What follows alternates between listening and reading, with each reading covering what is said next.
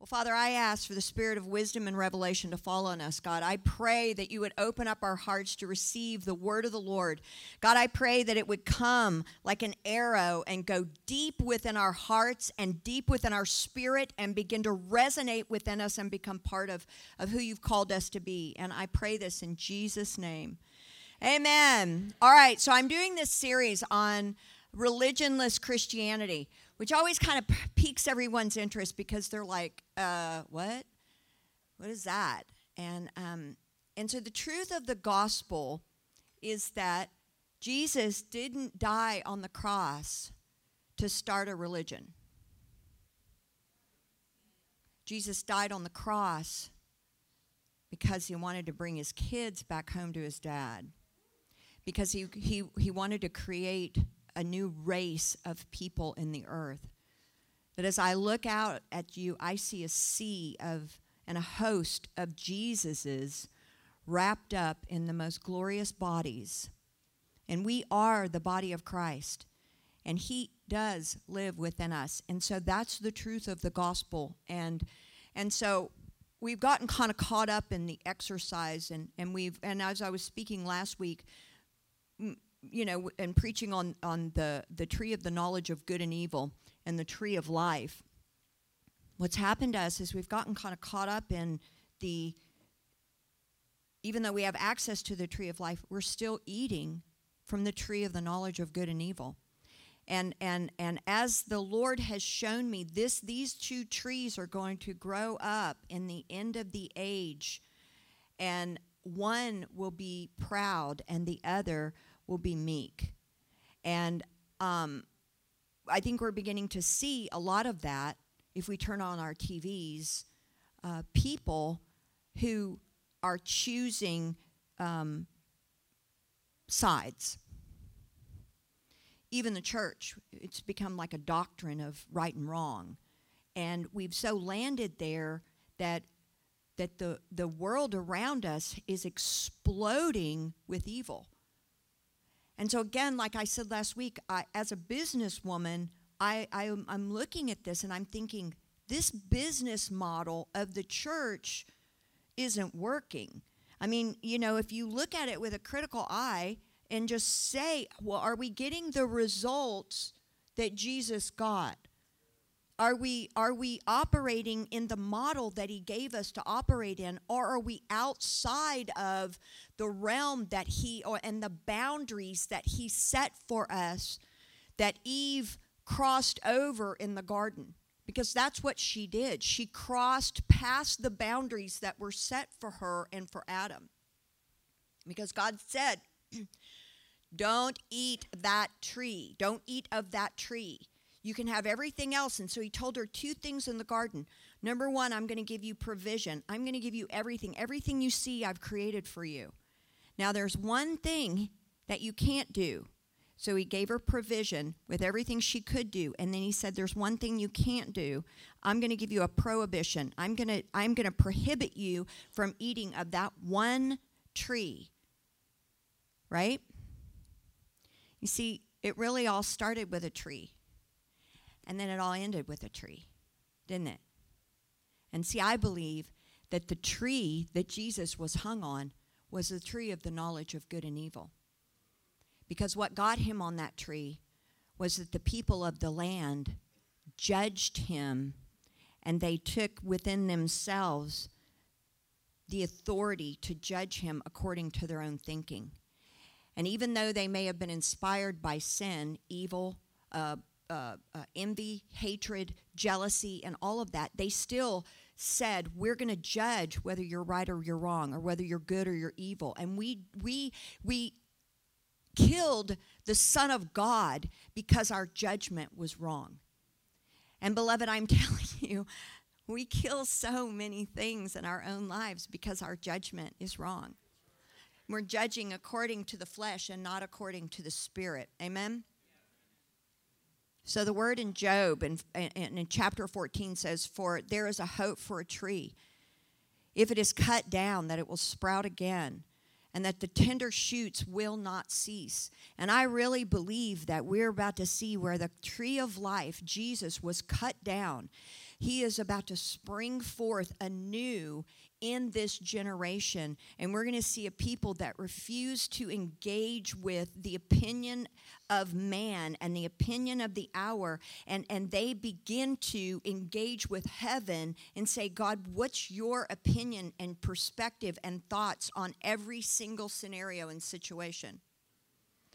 So I want to talk to you this morning about um, uh, judgment, and I want to talk to you this morning about judging God because that's really where it all started with Eve. What she did is she took upon herself, she got the, the serpent, which by the way means divination, the serpent began to twist the things and the truth of God and began to get her engaged in judging God.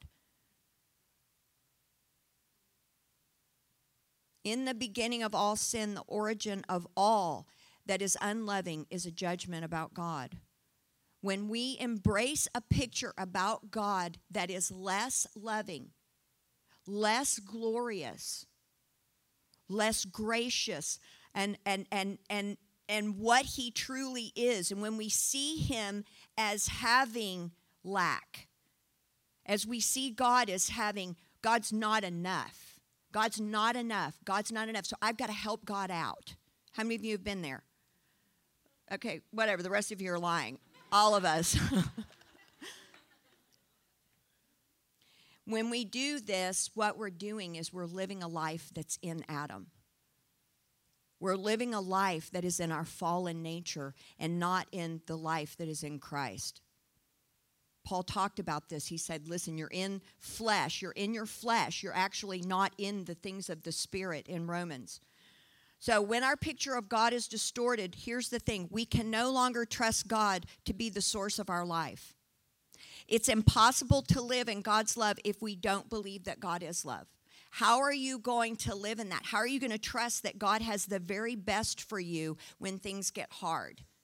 And and and you're like, "Okay, when everything's great, man, I'm there. I'm trusting God.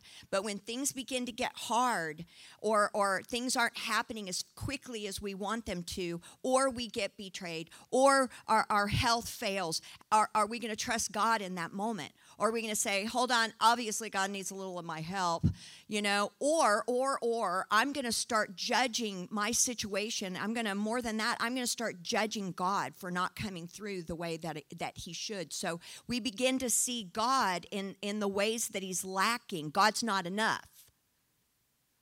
When our picture of God is distorted, this in turn leads us to sinful and idolatrous behavior.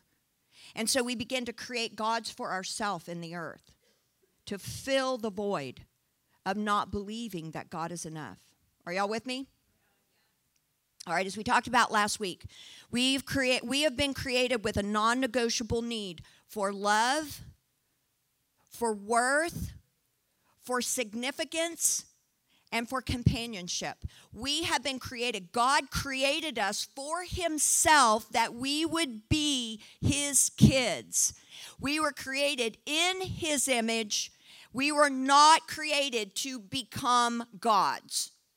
We are made in the image of God and we have Christ that is on the inside of us, but we were never intended to be God and begin to judge like God is allowed to judge. And so so that's what happened with Eve. She went past the, the, the boundary of where she was supposed to be living and she began to become judge. And I'll get into that in a minute. If the deceiving accuser is successful in distorting your image of who God is and our mental picture of who God is, and if we really believe that God is not able to give us everything we need to fulfill those four things that I said, if God is not able to give me the significance that I was created to have, the love that I was created to have, all of these things that, that, that make me alive, if God is not able to do that, then what you're doing is you're saying that God is not enough. And I and you will have to look elsewhere to begin to get the life of abundance that you so desire.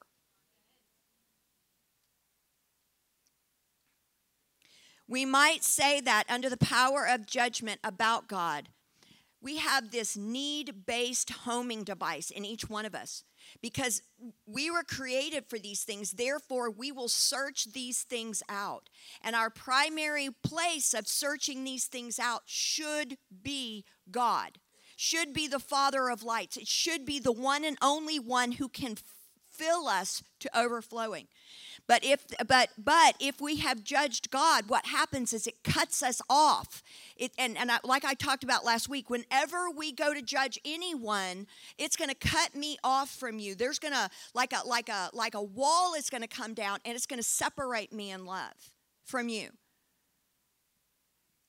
And this need-based homing device that was intended to drive us to God, it will now, if you've judged God, drive you to fill that God shaped vacuum in our hearts with other things.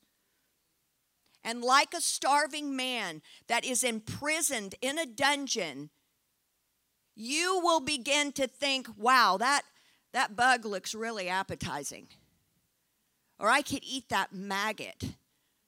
Or I could begin to devour things that, that aren't good, but yet I'm so hungry I will satisfy and try to satisfy myself with things of the earth that I know won't truly nourish me. It's like eating fast food. That's a great example, right? You eat, you know, it, all this junk and you're like, wow, I, I'm eating junk, I'm eating junk, I'm eating sugar. Oh, this is so amazing. This tastes so good. And then you begin to taste, you begin to train your body to crave that and oh man, I, I need more of that. I need more of that. And then you try to eat a vegetable and you're like, ooh, gross, that's horrible. You know, back over here, I just need some more of that, you know, deep fried whatever, you know? And then you wonder why your brain's not working. Your body's falling apart. You know, you have no energy. You're like, I'm so tired. All I want to do is sleep. And, you know, I mean, guys, I'm telling you, what we're doing is we're feeding ourselves from the poisonous things of the earth, and we're losing our appetite for the very thing that can fulfill us and give us everything that we need for life and godliness. So, when Eve was in the garden, here's what, when she believed the serpent, there were three things that happened. Number one, when the serpent began to talk, number one, it says that she saw her eyes, she saw that the tree was good for food. Number two, that it was a delight to the eyes. Number three, that the tree was to be desired to make one wise. So she saw that if she ate this, that she could then be God. She could then take the place of judging good and evil. And that then she would be wise. But you know, there's only one place where wisdom comes from.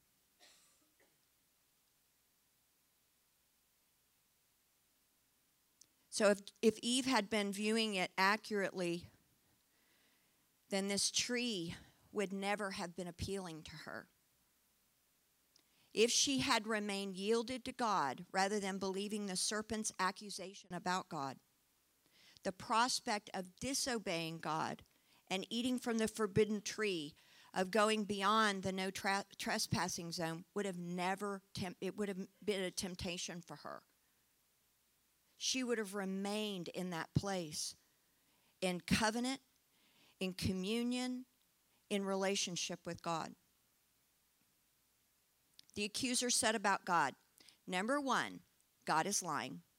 And number two, God is withholding something from you. Have you ever talked to somebody who's not a believer? They don't want to be a believer because they feel like if they become one, that they're going to lose what they have. And it's like, okay, you got to lose your life. And let me tell you what, you're going to gain so much more but they don't understand about that exchange. See, if she had viewed this tree with a full soul, listen to me, if she had viewed this tree with a uh, with a full soul rather than a hungry one, she wouldn't have seen it as good for food. How many of you have gone to an amazing meal and you kind of ate a little before And so you're not really hungry. And so all of a sudden, what is this most delicious meal? All of a sudden, you're not even hungry for it. You're like, I can't really eat because I ate a little before and, and I'm not hungry, right? And so she was this became a delight for her eyes and she does it does she desired it all of the sudden because she was lacking. She was she wasn't full. She wasn't full so therefore she uh, desired to eat. Um, eve believed the lie that god was not enough from the serpent. She judged him as withholding from her and what immediately happened when she ate from the tree? What immediately happened? She saw her own lack she saw her own nakedness. Okay, so what happens is when you judge God and say, God's not enough, all of a sudden you're going to say, wait a minute, I'm not enough. And then you're going to look at everybody in your life and you're going to begin to see them for everything that they lack. God is lacking, therefore I am lacking, therefore you are lacking. And your eyes, see, it gave her the eyes that were earthly wisdom, and she began to see with a critical eye. This is the glass that's half empty. And I'm going to see everyone with a glass half empty. I'm going to see God from a glass half empty. I'm going to see myself and everything that I'm not. And I'm going to hate myself because of that. And then I'm going to turn around and I'm going to see everybody in my life that same way. Because that judgment has an afterlife. It has an aftertaste. And it just keeps having a life within us that goes on and on and on.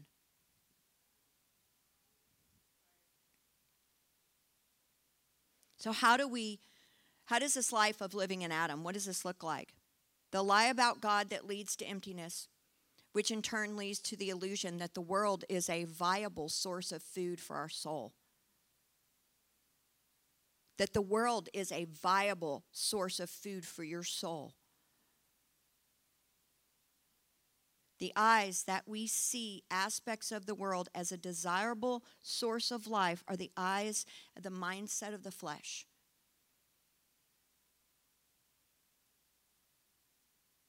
And in our fallen state, we no longer see God as a source of life for us.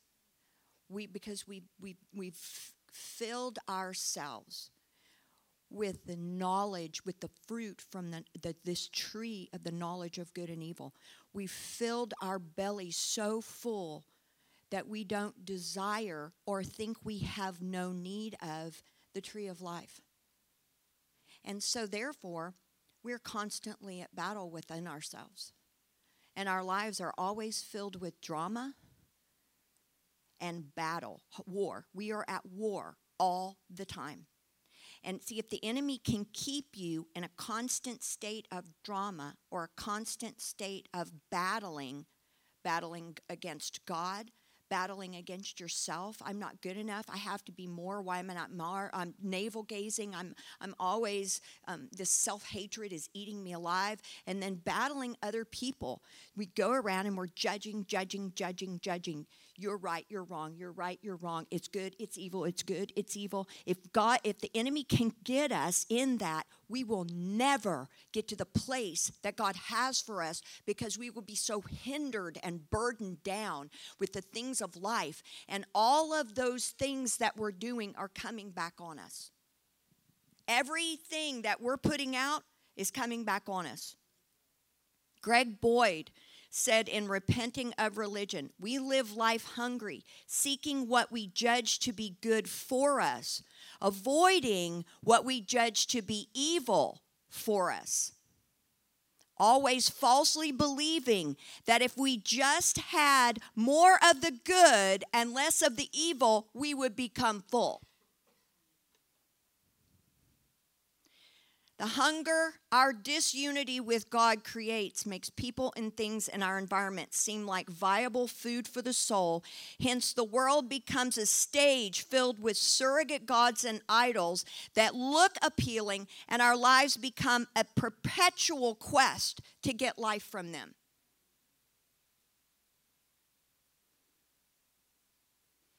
See, this to me reminds me of the condition of the church. Not the condition, well, the world looks that way because they don't know Christ.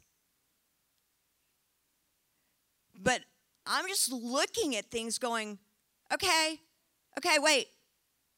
Obviously, this isn't working because the rate of pornography is exploding. Child pornography exploding. Adultery exploding. Divorce exploding. In the church. More or less in the world. You know, this gender confusion and, the, and homosexuality. I mean, it's just like. And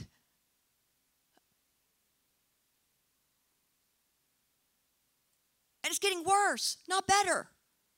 And we've got these mega churches filled with people. But yet, this sin is exploding. And I'm like, God, if you don't do something, we are we are going to be taken under by this. And he's like, yeah, that's why I have you. but truly, truly, we have to get this. And I'm crying out, going, God, we need a revival. We, you have got to hit us because it's going to take a full out outpouring of your spirit in order to sweep and clean this land and give us an opportunity to learn how to eat of this other tree.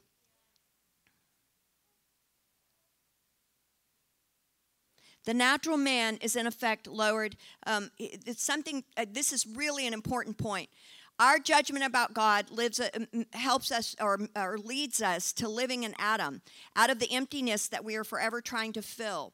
The fall or the disunion that we have with God, the prayerlessness, the lack of reading the word, these kind of disciple uh, uh, disciplines of the faith um, trans transitions a life of abundance and celebration into a life of hunger and desperation, the natural man is in effect lowered to the level of the animal kingdom and begins to eat anything that is put before him. There's a void. I'm feeling a void. So, what am I going to do to fill that void? I'm going to go eat poison and fill my belly with anything that I can find. And let me tell you what, it doesn't start off, you're like, I'm just going to take a nibble.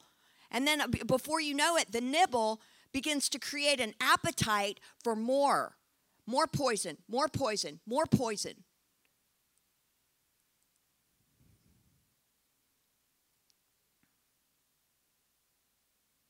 Our lives become lives of assessing good and evil based on our idolatrous reasoning based on our self serving motivations of, of how can I judge this in order to make myself appear wise? Or how can I judge this to help keep me from pain? Or how can I judge this so that my heart and my empty soul will get filled with at least something. So, living in Christ, God intends us to live in Christ out of the fullness that we freely received from Him.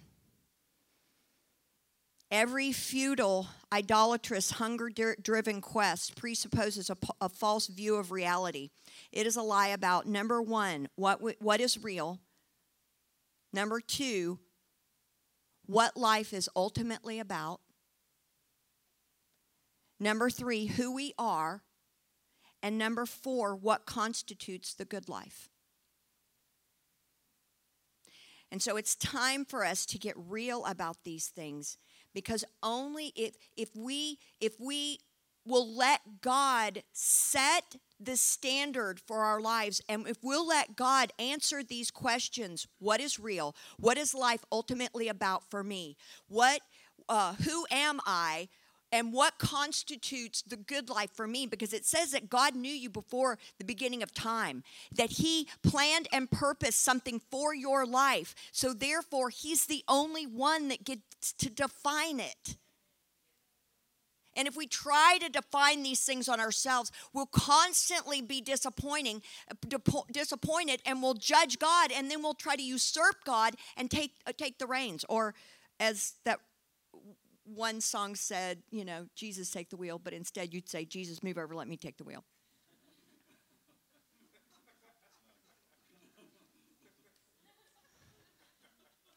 I'm not singing it.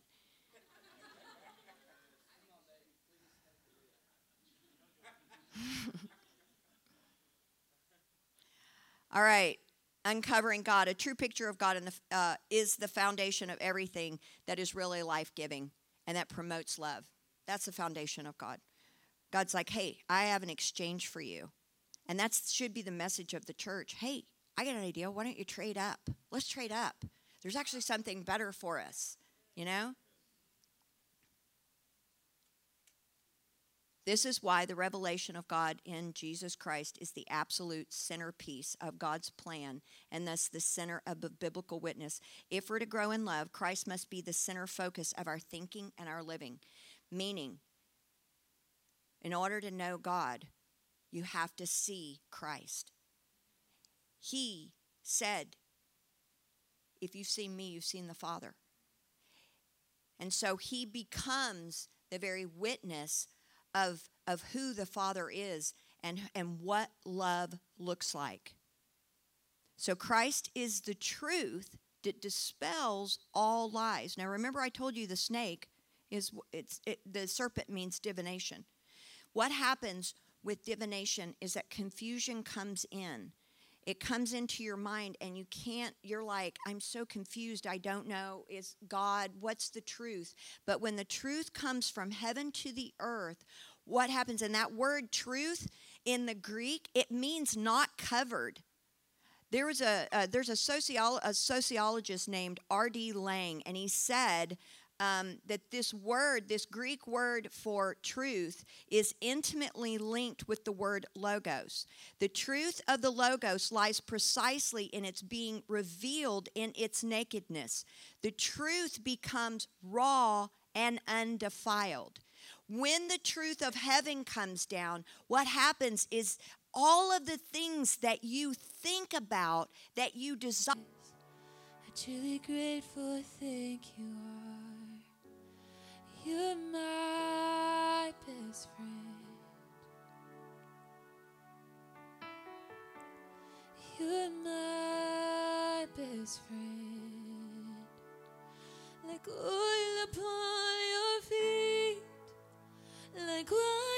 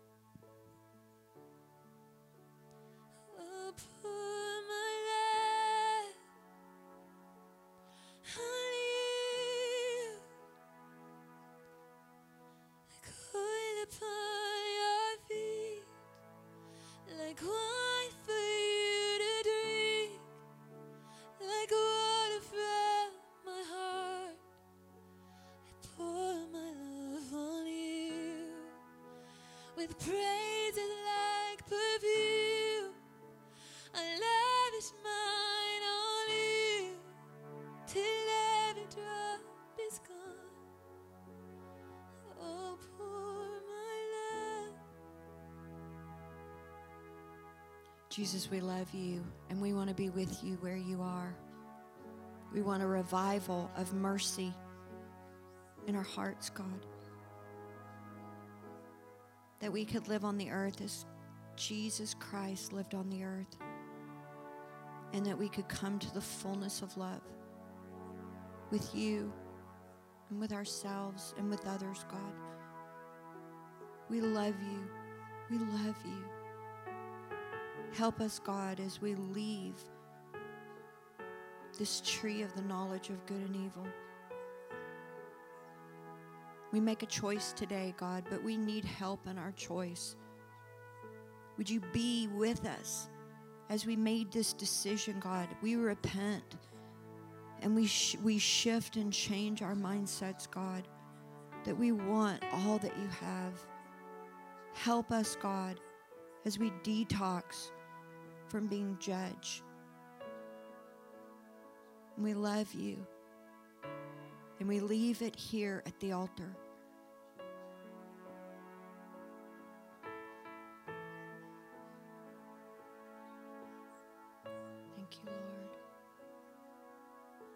You.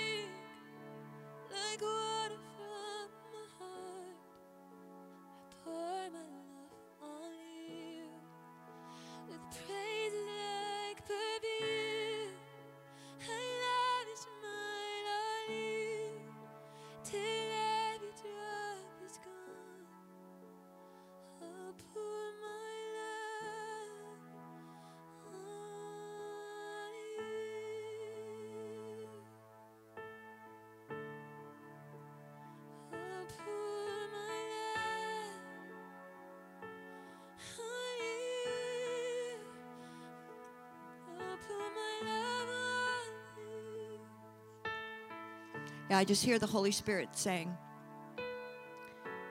that He's going to give you an awareness of when you're doing this. Like He's going to show you, He's going to show up and He's going to be like, okay, you're doing it. Okay, you're doing it.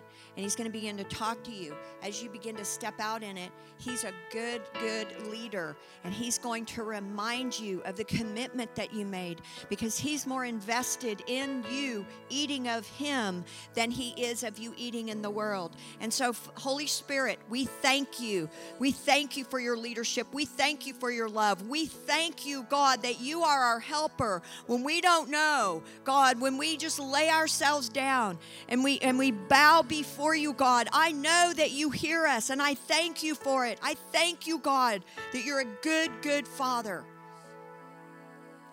So we bless you, God, and we thank you. We thank you, Lord. We thank you, Lord. We thank you. Just give him a thanks. Just give him a thank you, a big thank you. Thank you, Holy Spirit. Thank you, Holy Spirit. Thank you that we can trust you. We can trust you in all things, in all things. And that through you and in you, we will have the highest and the deepest and the widest experience of love in the earth. Thank you, Lord. Thank you, Lord. Thank you, Lord. Yeah. You're a good God.